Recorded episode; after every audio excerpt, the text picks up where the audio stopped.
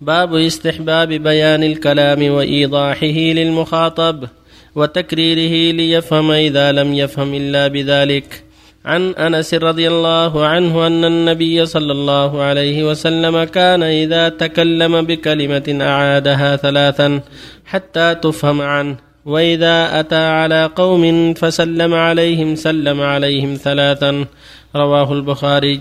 وعن عائشة رضي الله عنها قالت كان كلام رسول الله صلى الله عليه وسلم كلاما فصلا يفهمه كل من يسمعه.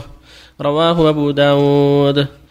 باب إصغاء الجليس لحديث جليسه الذي ليس بحرام واستنصات العالم والواعظ حاضر مجلسه. عن جرير بن عبد الله رضي الله عنه قال قال لي رسول الله صلى الله عليه وسلم في حجة الوداع أستنصت الناس. ثم قال لا ترجعوا بعدي كفارا. يضرب بعضكم رقاب بعض. متفق عليه. الحمد لله وصلى الله وسلم على رسول الله وعلى آله وأصحابه ومن اهتدى بهداه. اما بعد هذه الأحاديث تدل على انه ينبغي للمؤمن عند السلام إيضاح السلام للمسلم عليهم وهكذا الكلام إذا خشي أن لم يفهموا. أن يكرره ثلاثا حتى يفهم عنه لأنه صلى الله عليه وسلم كان إذا تكلم بكلمة أعادها ثلاثا حتى تفهم عنه وإذا سلم سلم ثلاثا حتى يفهموا عنه.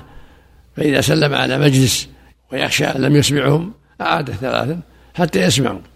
وهكذا إذا وعظهم وذكرهم يكرر حتى يفهم الذي لم يفهم وحتى يسمع الذي لم يسمع.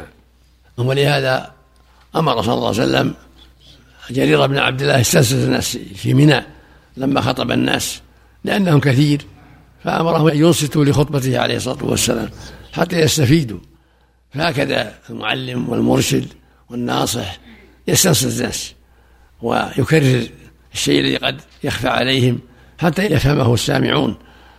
وهكذا في السلام وهكذا في الكلمات الأخرى التي يخاطب بها أخاه يكررها عليه إذا خشى أنه لم يفهم حتى يفهمه مراده سواء كان نصيحة أو أمر بالمعروف أو وصية أو معاملة أو ما أشبه ذلك. اقتداء به صلى الله عليه وسلم. ولهذا تقول عائشة رضي الله عنها كان كلام النبي فصلا يفهمه كل من سمعه يعني يوضح. أو هكذا قول أنس كان إذا تكلم أعادها ثلاثا حتى تفهم عنه. وهكذا استنصات للناس في منى كله من باب العناية بالموعوظين والمنصوحين حتى يفهموا. وهكذا من يستأذن عليهم يستأذن على البيت على أهل البيت أو على أشخاص أراد أن يدخل عليهم يكرر حتى يفهموا وفق الله الجميع. نوعين بالنسبة للتكرير. مثل ما قصر ثلاثة. نعم. عفى الله عنك بالنسبة لطلاق الحائض عفى الله عنك سواء كان الرجل عالما بحيضها أو لا بشرط بشرط أنه يعلم ولا, ولا لا إثم عليه ويقع الطلاق لابد أن يكون يكون صادقين جميعا.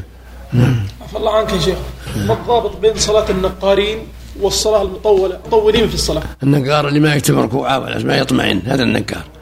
النقر عدم الطمأنينة. طيب كونه يركع ويركع ويسجد بعجلة.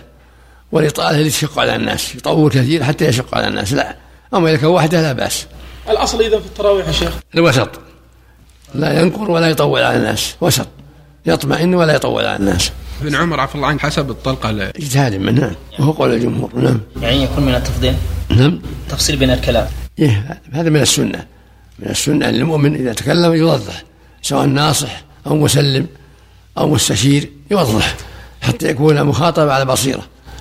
بارك الله فيكم. بالنسبة لبعض الإخوان في الدول المجاورة بيترقبوا بالنسبة لرؤية الهلال في المملكة وعلى أساس إن إحنا نتصل عليهم إن شاء الله بالنسبة اذا وجد الهلال على أساس إن يصوموا مع السعودية إن شاء الله.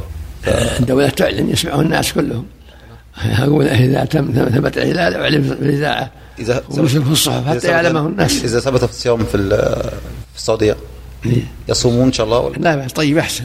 أفضل؟ لأن السعودية تعتمد الشرع. نعم. نعم. نعم أحسن. بارك الله فيكم. ضابط في التسليم على الكافر. إذا سلم عليك رد عليه. إذا حتى لو قال السلام عليكم ورحمة الله ترد عليه. إذا سلم عليك تقول وعليكم هكذا.